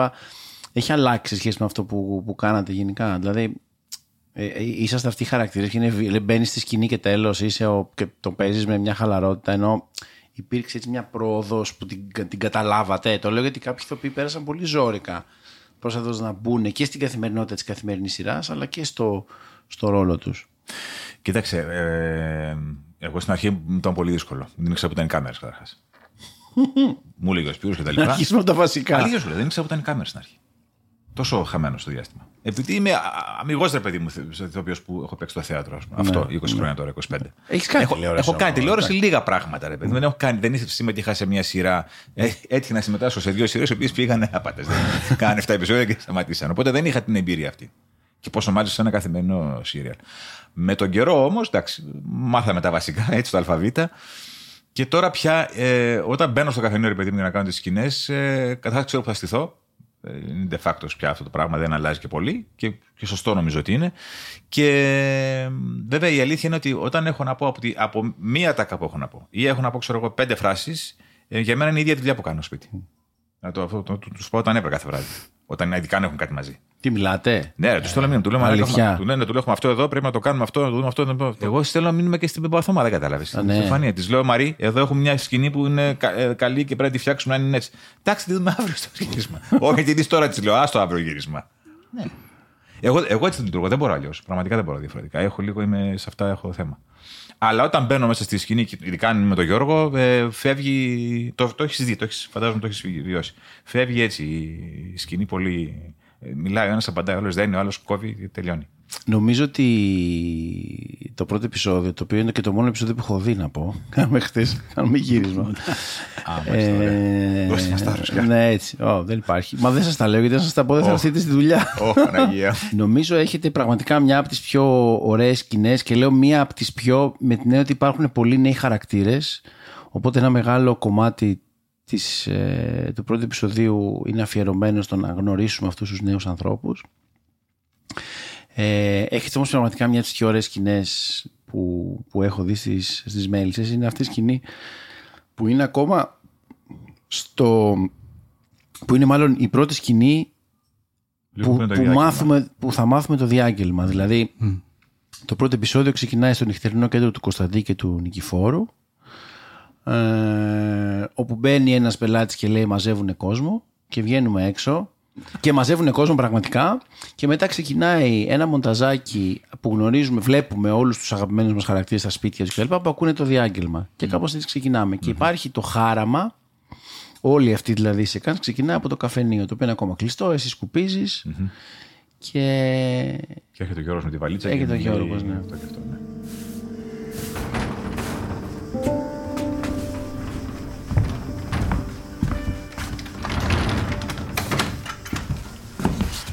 Πάρε ξάδερφε αξιμέρωτα. Κάτσε να σου ψήσω ένα καφέ. Α τους καφέτες, Παναγιώτη. Το πράγμα είναι σοβαρό. Μου παίρνεις ο Σταύρος από τη Λάρισα. Το θυμάσαι το Σταύρο; Ναι. Μου είπε πως στην Αθήνα βγει κατά τάγκ στους δρόμους. Φοβούνται πραξικόπημα. Τι λες μου ρε τρελαθήκα τελείως και δεν ακούγαμε τίποτα. Άνοιξε το ραδιόφωνο. Άντε ρε.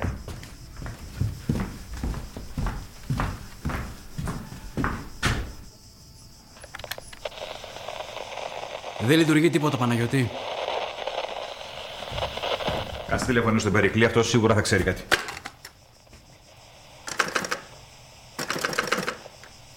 Νεκρό. Τι στο διάολο, αφού το πληρώσαμε, το πληρώσαμε. Δεν κάνω χωρατά, Παναγιώτη. Μιλάω σοβαρά. Άκου. Εγώ πρέπει να εξαφανιστώ. Ο Σταύρος μου είπε πως, πως έχουν μπουζουριάσει κάποιους παλιούς συντρόφους. Πιάσαν και τον βουλευτή, τον Αγγελόπουλο. Μα αυτός δεν είναι κόκκινος. Τι να πω, ρε ξάδερφε. Τι να πω, το θέμα είναι πως εγώ πρέπει να κρυφτώ. Λοιπόν, ε, στο σπίτι μου. Ναι, εκεί θα σε κρύψω. Έλα, πάμε. Αυτό είναι το πρώτο μέρος που θα ψάξουν, βρε χαζούλη. Άκου. Εγώ θα ανέβω στο βουνό. Μη φοβάσαι, ρε. Ο ξάδερφός σου ξέρει από βουνά. Μέχρι να ξεκαθαρίσει η κατάσταση. Εσύ. Εσύ βρες κάτι να τους πεις. Πες τους. Ο- ο- ο- Ότι, ότι, ότι σου μείνει η Ελέτα ε, και ότι πήγες να τη βρεις στη Θεσσαλονίκη. Βαργάσα. Όταν το θες βγάζεις πίθες. Εσύ μόνο βρες τρόπο να με ειδοποιήσεις να ξέρω πού θα είσαι. Λοιπόν, φύγε τώρα. Και θα δεις θα γυρίσεις σύντομα. Κοίτα να έχεις τα μάτια στο 14, ε. Ρε, ο ξαδερφός σου δεν θα είναι εδώ για να σε φροντίζει. Εσύ να φροντίζεις τον εαυτό σου. Τίποτα δεν θα είναι.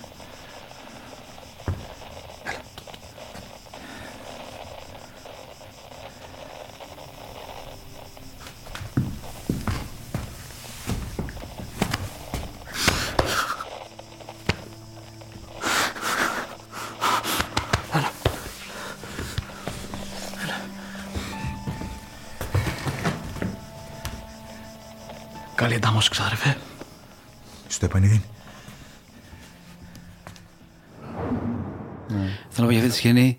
Ο Νικηφόρος με μια βαλιτσούλα τόση πήγε στο Παρίσι. Εγώ με μια βαλίτσα σαν, σαν το καφενείο μέχρι να μπω μέσα. Τους έσπασα τα νεύρα. Έβρε τις πόρτες, τα τραπέζια. Λέω. Τι έχει, Είναι η πρώτη σκηνή που γυρίσαμε μετά από την τι έχει αυτή η βαλίτσα μέσα, την ανύπαρκτη καριέρα μου. Τι έχει εδώ μέσα. Και λέω Θεέ μου, επίτηδες το κάνουν. Μια σκηνή. Είχε όλους την πραμάτια νομίζω. Όλα, όλα κοινά. Φεύγει. Ενώ ο Νικηφόρο είχε και λίγα πράγματα και στο Παρίσι. Ρε παιδί μου, ζούσε χρόνια. Ε, ναι. Με ένα βαλιτσάκι περιποιημένο, ωραίο φτιαγμένο. Ναι, τι, εσύ Και μου σπάνιο μαθαίνει. δώσανε μια νταλίκα κλεισμένη σε δέρμα. Μπες. Πάραγε στην πόρτα, θυμάσαι. Ξανά. Και ξανά. Ξανά.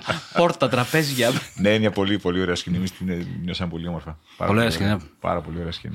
Ναι, αυτό που είναι σοκαριστικό πάντως και που περνάει σε αυτή την πρώτη σεκάνση είναι ότι οι άνθρωποι ανοίξαν τα ραδιόφωνα και ακούσαν ξαφνικά το διάγγελμα και σήκωναν τα τηλέφωνα και ήταν νεκρά. Ήταν νεκρά. Πω, πω, πω, πω. Εμείς συγκινηθήκαμε πάρα πολύ στη σκηνή αυτή και ήταν, ειλικριν... ήταν πραγματική συγκίνηση.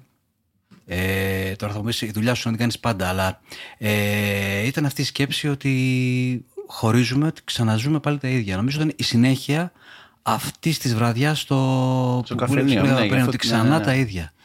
Ξανά Αυτό που πάει ήταν τα πολύ ίδια. ωραίο στο πώς το κάνατε ήταν αυτή η στιγμή, ας πούμε, του αποχαιρετισμού, που ήταν κάτι μεταξύ σε αποχαιρετάω για μια εβδομάδα ή σε αποχαιρετάω για μια ζωή. Ναι, ναι. Αυτό νομίζω ήταν ε, που έκανε τη διαφορά και που ήταν και αυτό που φοβόμουν σε εισαγωγικά πώς θα, ότι έπρεπε να βγει. Όχι το φοβόμουν, είχα την, την αγωνία να βγει. Γιατί αυτό σηματοδοτεί. Υπάρχουν δύο-τρεις σκηνές που σηματοδοτούν πράγματα στο πρώτο επεισόδιο. Πράγματα που θα α, ανήκουν σε όλη τη σεζόν. Ένα από αυτά είναι η αβεβαιότητα των ανθρώπων εάν θα ξανασυναντηθούν. Ναι, βέβαια. Και ο λόγος που υπάρχει αυτή η, αβεβαι... η σκηνή, μάλλον, στην οποία υπάρχει αυτή η αβεβαιότητα είναι η δική σας. Που και εσύ έφυγες μόνος σου. Δεν σε- Δηλαδή, ξέρεις, ο Λάμπρος, ας πούμε, όπως όπως έχουμε δει, θα, θα, θα, θα, φύγει, θα φύγει, α, ας πούμε, και κυνηγημένος τελικά. στα γεγονότα. Ναι, ακριβώς. Αλλά εσύ το πήρες απόφαση από μόνος σου. Και ήταν αυτό, αυτή η στιγμή της αγκαλιάς που ήθελα πάρα πολύ να βγει. Δηλαδή, τύπου, καλά, τι, θα τα πούμε, ρε παιδί μου, δεν πας και πουθενά. Ναι, ναι, ναι. ναι. Ή- Η σκηνή εμείς τη κάναμε. Έτσι λέμε. Ναι, ναι, ναι, ναι, ναι, ναι, ναι. Έτσι ναι. λέτε. Ναι, τα ναι, ναι. λόγια αυτό λέγανε. Ναι, έτσι δηλαδή, σε λέγανε, ναι. αγκαλιάζω και εντάξει, άντε γεια θα τα πούμε και τα λοιπά. Και μετά ξέρεις αυτό πάει να φύγει και γυρίζει και αγκαλιάζει. Ναι, εντάξει, ναι. είναι, πολύ, είναι πάρα πολύ συγκινητική αυτή η σκηνή. Θα τη δείτε. Είναι τρομερή, δηλαδή το λέω και κλαίω. Και εμείς πολύ, συγκινηθήκαμε πολύ, αυτό. πολύ Νομίζω ότι χαιρόμαστε, πολύ ε, δεν αρθρώναμε και καλά. Νομίζω. Εκεί, ναι, δεν αρθρώναμε για δεν καλά. αρθρώναμε για Δηλαδή, καθαρά. ε, Ήταν, είναι, α, α, είναι, αυτό, που- είναι αυτό που λέμε, ρε παιδί μου. Όταν έχεις μια ομάδα γύρω-γύρω που, που υποστηρίζει και στηρίζει αυτό που πας να κάνεις. Ε, και, αφή- και έχει, παίρνει και το ρίσκο, γιατί μπορεί να είναι μια, μια βλακία αυτό που κάνεις. Ναι, ναι, ναι, ναι, Εμείς ναι. εκεί την ώρα πραγματικά το πήραμε πολύ. Είπαμε τα λόγια αυτά περίπου που γράφτηκαν που γραμμένα, αλλά μείναμε πιο πολύ σε αυτό που συμβαίνει, σε αυτή την κατάσταση που συμβαίνει και τη στιγμή. Αυτό που λες την αβεβαιότητα, ας πούμε. Και είχαμε και την τύχη να μην γυριστεί 20 φορές. Δηλαδή, για να- γιατί να μην Ναι, έχει γιατί δεν- εξατμιστεί αυτά αυτό. δεν μπορούν να γυριστούν πολλές φορές. Μία, δύο και τέλος. Δεν... Πού θα θέλετε να πάει ο ρόλο σας, Ήταν έτσι γενικά; Εγώ έτσι, Βενετία, σε νομίζω. κάτι πολύ. Εγώ Βενετία.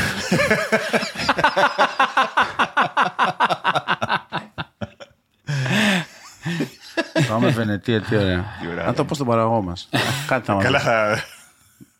Ε, Γενικά, ας πούμε, ε, εντάξει, η δεύτερη σεζόν τελείωσε σχετικά δραματικά παρότι είχε ένα Ναι. τελευταίο 20 λεπτό, πούμε, το οποίο ήταν, ε, είχε μια ανάταση. Δηλαδή με την έννοια ότι Ένα η συγκλονιστικό κακή- τελευταίο. Τα συγκλονιστικά δύο τελευταία επεισόδια. Τρία. Ήταν και το, το, το επεισόδιο της Μεσίνης. Τέσσερα. Ήταν της εβδομάδας αυτής Της τη εβδομάδας εβδομάδα. ήταν ναι, Παναγία ναι, μου. Τι ναι, τι επεισόδια ήταν αυτά; Γίνανε τα τέρατα. Τώρα πού να θέλουμε να πάει; Ποια πες, πού θες να πάει ρόλος. Ενώ η σειρά γενικά πιστεύετε στο, κα- στο καλό τέλος, πιστεύετε στο. Δηλαδή, είμαστε σε μια περίοδο που είναι κάπως μαύρη. Μπορεί να υπάρξει καλό τέλος σε μια μαύρη περίοδο; Και ειδικά όταν τελειώνει μια σειρά έτσι, σαν τις αγρισμένες που θα έχει ένα grand finale σίγουρα. Δεν ξέρω, θα πεθάνουν όλοι, θα αν, ας κάνουν. πούμε, αν ας πούμε, η σειρά τελειώσει μέσα στην επταετία, Πού το πιο πιθανό αυτό το πιο είναι; πιθανό είναι αυτό.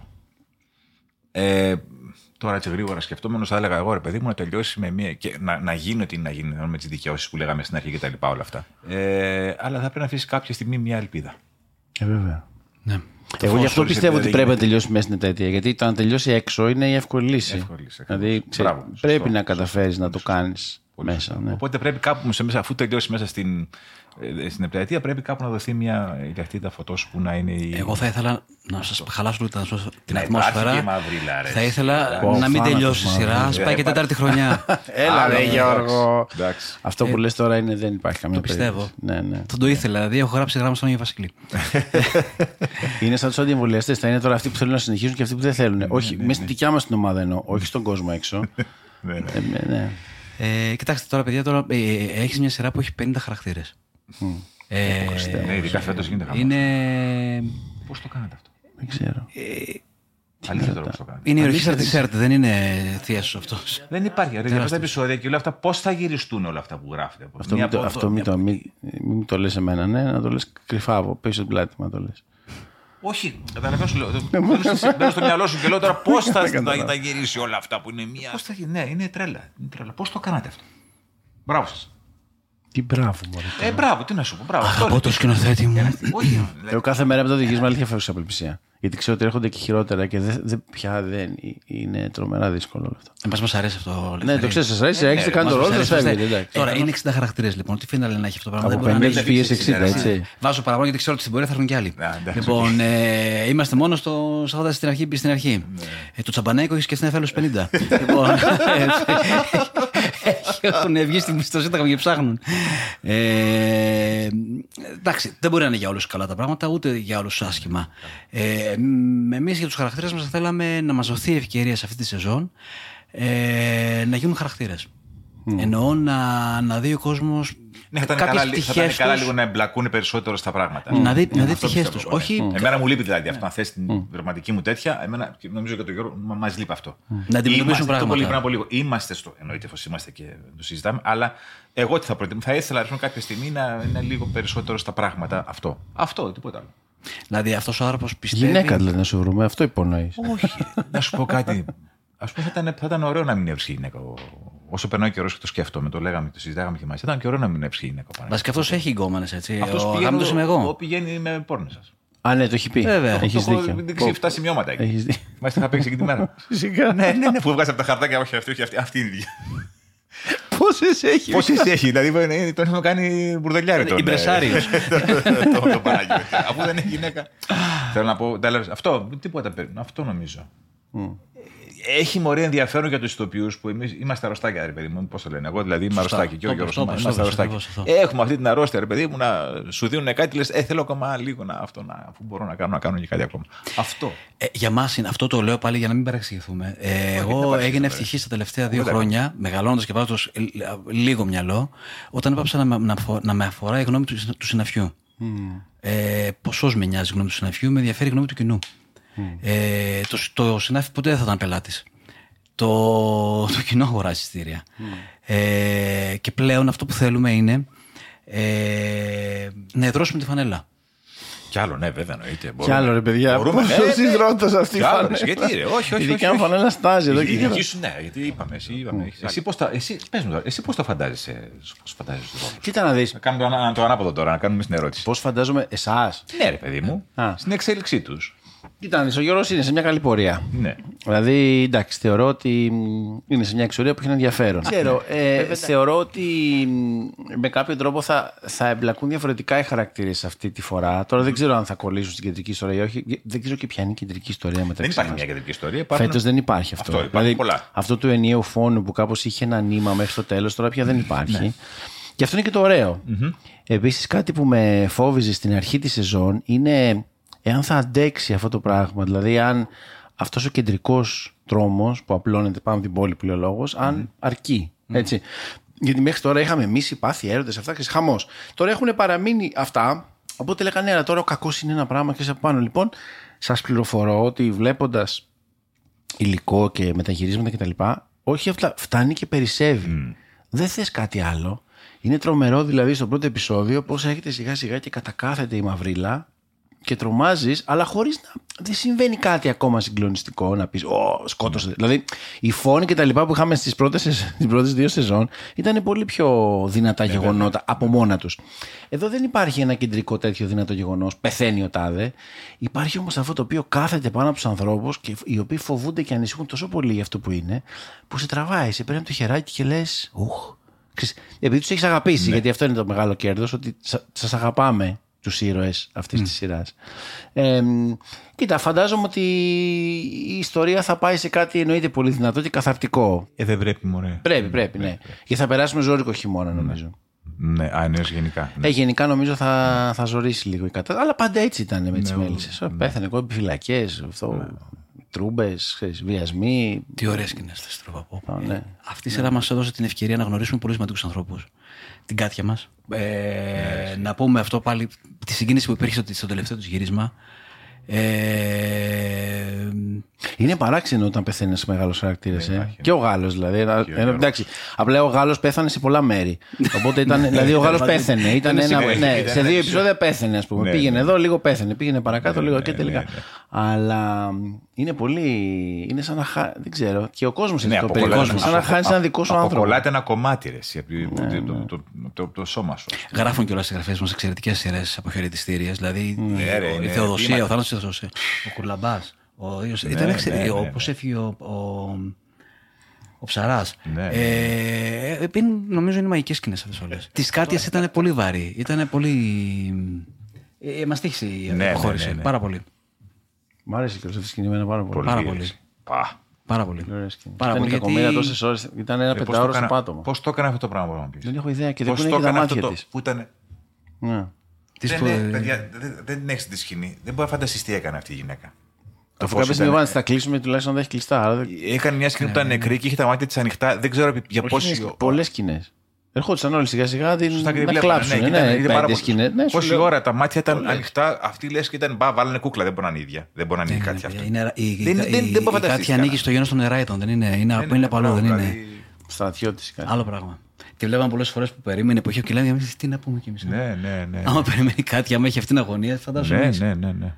Περίμενε. Ήταν νωρίς πάντα, δεν είχε αργήσει ποτέ. Μία φορά έπρεπε να αργήσει. Ναι, να πει κάτι μου. Ε, είναι παλιά τέτοια. Η παλιά είναι, ρε παιδί μου, να Να τα λέμε και αυτά. Ερώτηση. Ε, εάν κάτι μείνει από τις μέλισσε μετά από χρόνια, τι πιστεύετε ότι θα είναι αυτό; Δηλαδή, πιστεύω ότι θα είναι μια σειρά που θα μείνει υπό μια έννοια. Ναι. Δεν λέω ότι θα την ξαναδεί κάποιος, δεν το λέω έτσι, αλλά εν πάση περιπτώσει θα θυμάται και θα λέει ήταν μια ωραία σειρά που ήταν. Τι είναι αυτό το ωραίο, τι πιστεύετε ότι είναι αυτό που θα μείνει πιο πολύ; Μετά από καιρό.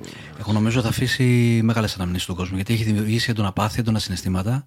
Όπως οφείλει να κάνει τέχνη, η δουλειά μας ε, οφείλει να δημιουργεί αναμνήσεις. Και αυτή η δουλειά το έχει πετύχει. Αν θα μείνει κάτι, θα, θα, μείνουν, θα μείνει αυτή η γλυκή ανάμνηση στον κόσμο. Αυτή η ταύτιση ότι έζησε πράγματα μέσα από αυτή τη σειρά. Ε, δεν είδε μόνο ωραία σκηνικά, ωραία τοπία, καλογυρισμένα πράγματα, καλογραμμένες σκηνές. Έζησε μαζί με τους θεατές έντονες στιγμές. Είναι μεγάλο κέρδο. Νομίζω ότι αυτό είναι, αυτό, αυτό είναι που κρατάει ε, τόσο κοντά το κοινό με τους χαρακτήρες. Ότι ζει μαζί τους.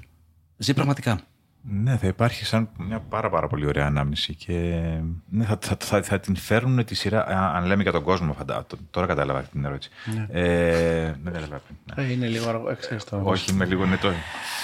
Αυτό που λέει μπαίνω στη σκηνή και την κάνω μέσα. Έχω πάει στους καλύτερους γιατρούς. Τον έχω πάει παντού. στου καλύτερους γιατρούς, αλλά δεν. Τον έχω πάει σε όλα τα μοναστήρια. Το ποντιακό μου κεφάλι δεν μπορεί να. Βιταμίνες του δίνουν τα πάντα. Ναι, θα κάνει ο κόσμος θα έχει για αρκετά χρόνια, θέλω να πιστεύω, θα έχει σαν σημείο αναφορά στις τις ε, μέλισσες. Και θα. Δεν ξέρω αν είναι καλό ή κακό αυτό, αλλά θα συγκρίνει ό,τι καινούριο έρχεται στην ελληνική τηλεόραση, αφού τελειώσουμε εμείς, ε, θα το συγκρίνει με τις μέλισσες. Όπως εμείς μέχρι αρκετά πρόσφατα, ας πούμε, συγκρίναμε πολλές σειρές με το νησί. Που σημαίνει να πούμε ότι ο Κατριζάκη ήταν εκεί επίσης στην φωτογραφίας. Να το πούμε, γιατί αν δεν ευλογήσουμε τα εξαιρετικό καλλιτέχνη. Είναι σπουδαίος καλλιτέχνης για μένα ο Αγγέλης. Ε, αυτό, αυτό νομίζω. Και θα αφήσει αυτό που λέει μια γλυκιά ανάμνηση. Και πολλοί θεατές μπορεί να έχουν πάθει επίσης να έχουν ανδρωθεί μέσα από, αυτό το, mm. αυτή τη σειρά. Mm. Βλέποντάς την δηλαδή, καλλιτεχνικά εννοώ. Και να βλέπουμε άλλη, με άλλη ματιά πια ό,τι υπάρχει στην ελληνική τηλεόραση. Από, εννοώ από μεταπλάσια από σειρές.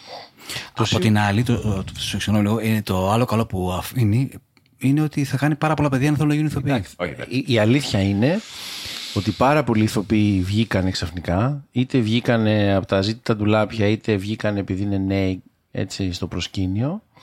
Υπάρχει ξαφνικά ένας τρομερός σεβασμός γιατί δεν σημαίνει ότι επειδή είσαι το οποίος πάντα σε σέβονται κιόλας στο συνάφι μας. Έχω ζήσει και το ανάποδο εγώ, έτσι, σε δουλειές εννοώ, στη δουλειά μέσα. Πλέον ε, το σκεφτόμουν σήμερα με αφορμή και τις φετινές σειρές, οι οποίες κάπως ανέβηκε. Δηλαδή υπάρχουν ηθοποιοί που δεν θα ξανά έκαναν τηλεόραση και νομίζω ότι είναι αμφίδρομο. Ούτε η τηλεόραση θα τους έπαιρνε, ούτε αυτοί θα πηγαίνανε. Ακριβώς. Οι μέλισσες νομίζω ότι το εγκαθίδρυσαν αυτό. Νομίζω έχει τελειώσει. Υπάρχουν άνθρωποι οι οποίοι θα έχουν δουλειά επειδή είναι καλοί ηθοποιοί. Κάτω. καλά, ναι. Ε, Αλλά η έννοια του ότι το κοινό θέλει να δει έναν καλό ηθοποιό έχει τελειώσει για μένα, έχει, έχει κλείσει. βέβαια. είναι αναφορά. Είναι αναφορά. Όποιος δηλαδή το πετύχει θα λένε ναι, αλλά οι μέλισσες το πέτυχαν. Αυτό είναι το ένα. Ε, ακούω πάρα πολλούς ηθοποιούς που κάνανε μικρότερους ρόλους, οι οποίοι μετά τη συμμετοχή τους στις μέλισσες για 10 επεισόδια ξαφνικά τους παίρναν όλοι τηλέφωνο. Ε, οπότε νομίζω ότι ο κόσμος ε, ε, επέστρεψε σε κάτι που το γνώριζε, γιατί ζούμε και σε μια χώρα που γεμίζει τα θέατρα, έτσι να το πούμε αυτό. Οπότε υπάρχει μια αγάπη για το επάγγελμα του ηθοποιού. Αλλά που η τηλεόραση ακόμα ξέρεις, το φοβόταν λίγο, δεν είχε έρθει σωστή ώρα. Ξέρεις, πάντα είναι, είναι αυτό. Είναι πάντα υπάρχει μια πρώτη φορά. Και θεωρώ ότι πέρα από αυτό η τρίτη σεζόν είναι πάλι μια πρώτη φορά για την ελληνική τηλεόραση. Το επαναλαμβάνω δηλαδή μέχρι να γίνω βαρετός και γι' αυτό και είμαι πραγματικά πρώτη φορά στην καριέρα μου εγώ περίεργος για το πώς θα πάει αυτό το, το στοίχημα. Ναι, εγώ πάντα θα είσαι περίεργος, τρί- αφού το έχει τρίτο στοίχημα, καλλιτέχνη, ε. έχεις αγωνία. Ναι, ναι, τώρα είμαι περίεργος όμως επειδή. Έχει μια γνώση όμως τώρα γι' αυτό. Εννοώ, Από ναι, την ίδια- ότι δεν είναι απλά μια σειρά μυθοπλασίας. ναι, εγώ Άστα δεν τώρα με έχω. πειράζει. Θέλει να με Με εκεί να ποιον μου είσαι πει, εσύ. ε, Λοιπόν, ε, Εγώ αγαπάω το σκηνοθέτη μου, αυτό δεν είπαμε πριν. Αγαπώ το Έτσι σκηνοθέτη, συγγνώμη, ναι, με το Έτσι σκηνοθέτη. ξεκίνησε η κουβέντα μας. Δεν τρέπεστε, γελί. Και τώρα βέβαια, να το πούμε αυτό, αλλά επειδή όταν μιλάμε μεταξύ μας, ε, εγώ προ- προσωπικά και όλοι μας, υπάρχει μια τεράστια χαρά που νικάει η ηθοπλασία. Ε, Α, ναι, ζούμε σε αυτό, μέρες δύσκολες. Ε, κάθε μεροκάματο είναι σημαντικό. Αλλά κοίταξε, αυτό που συνέβη τώρα. Ε, κοίτα, όλα είναι πολιτικά έτσι. Λέμε για τις μίλες, αλλά όλα, τα πάντα είναι πολιτικά. ε, και το, το ότι υπάρχουν εδώ πέρα αυτή τη στιγμή είναι μια πολιτική κίνηση. Θα μπορούσαμε να είμαστε σπίτι να πάμε μια τσόντα. όλα είναι πολιτικά. Αυτό ξαναπες το. Ε, Μπορείς να κάνεις και τα δύο, και βέβαια. τα δύο μαζί, Δηλαδή, εγώ δεν μπορώ. Δεν αποκλείει το ένα το άλλο. δηλαδή, Αλλά πες το. όλα είναι πολιτική, όλα είναι μια επιλογή. Και οι τσόντες είναι πολιτι- πολιτικό ζήτημα, το πούμε. και Εγώ αυτό, με ναι. φαν είναι η τέχνη του Gro Plan. Έτσι, Λοιπόν, έτσι. Τι ακόμη άνθρωποι γύρω. Αυτή τη στιγμή βήματα πάνω στα κεντρικά του τέτοιου. Κόψτε τα, κόψτε τα. Αυτή είναι η Τηλέφωνα πλατεία. στην πάνω, τηλέφωνα. που έχουν αλλάξει την τοπλασία και μιλάμε για την τζόντα και τον κρόπλαρμα. Δηλαδή. Αγόρια, σας ευχαριστώ πάρα πολύ που ήρθατε και που ήσασταν Εμείς μαζί μας. ευχαριστούμε, Ελευθέρη, για όλα. Εμείς εμείς για όλα, πραγματικά. Ε, Και εσένα και και άλλο τη να σειρά ευχαριστήσουμε. γενικότερα. Όλο, και όλο τον κόσμο που γνωρίσαμε μέσα σε αυτό και τη ζωή που μας χάρισε.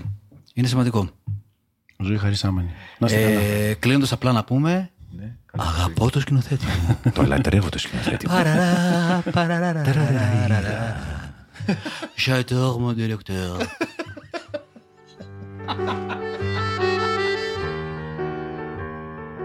Ήταν το επίσημο podcast των Άγριων Μελισσών. Μια παραγωγή της Melon Media για το Soundees. Παραγωγή Μαρία Φαρμακιώτη. Ηχοληψία και sound design Βαγγέλης Μακρύς. Το επόμενο επεισόδιο θα βγει σε δύο εβδομάδες. Και αν σας άρεσε γράψτε κριτική.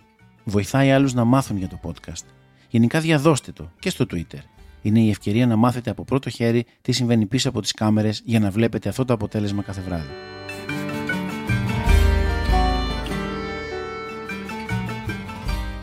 Ακολουθήστε μας στο Soundees, στο Spotify, στο Apple Podcasts και στο Google Podcasts.